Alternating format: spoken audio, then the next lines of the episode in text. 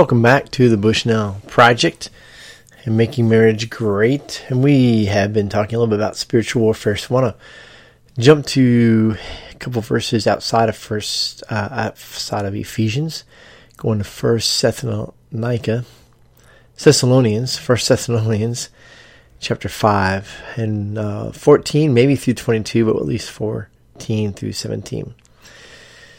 Are we, and we urge you, brothers, admonish the idle, encourage the faint hearted, help the weak, be patient with them all.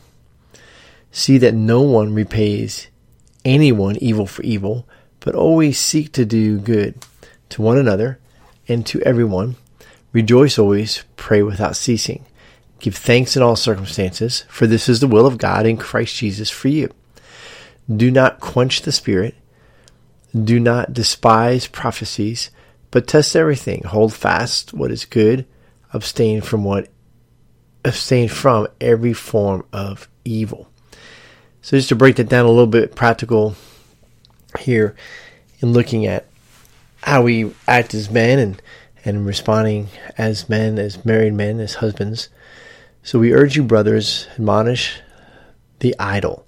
So what are some things that cause us to be idle? Whether it's playing playing computers or watching TV or sports, or maybe uh, it could be a lot of different things that are a little bit more idle than maybe other things, right? So, is the idle bad? It might not, in and of itself, be bad, but he's saying, "Hey, let's admonish that. Let's let's get rid of it. Encourage the faint-hearted." So, the person who is weak, though maybe the newer Christian, maybe the person going through a struggle, we need to encourage them, right? help the weak, be patient with them all. So there's going to be weak people, weak in their faith or weak in a temptation that they're going through. And we need to encourage them and we need to be patient with them. That be careful or see that no one repays anyone evil for evil, but always seek to do good to one another and to everyone. Rejoice always, right? So thinking about how someone might do evil to you, whatever. And let's think about that practically in marriage, right? So if our wife does something that really irritates us or something that angers us or makes us not feel loved or feel respected, well, let's consider a few things. One, maybe our wife didn't mean it that way. Maybe our wife is not our enemy. Maybe we need to be able to handle it with a little bit more maturity, right? Be a little tougher, if you will and not tougher in a sense of fighting back, but tougher in being patient, tougher in not repaying evil for evil, but really to think through, did they really mean evil with that?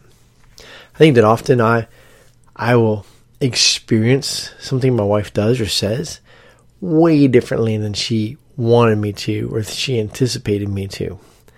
And it's learning what did she mean by that? What was the what was the real feeling there?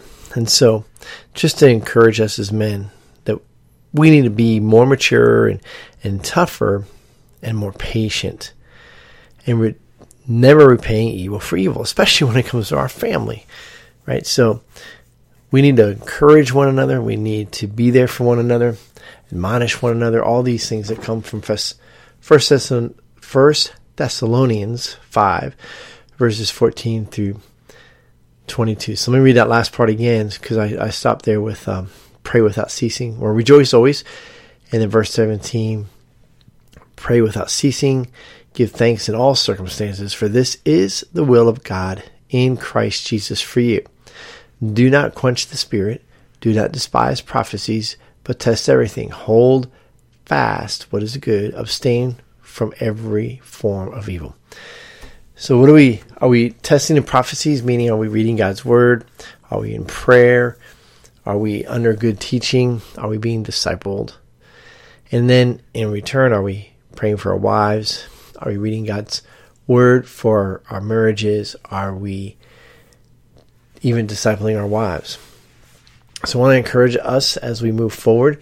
Have a great weekend and thanks for listening guys. We'll talk to you soon. God bless you.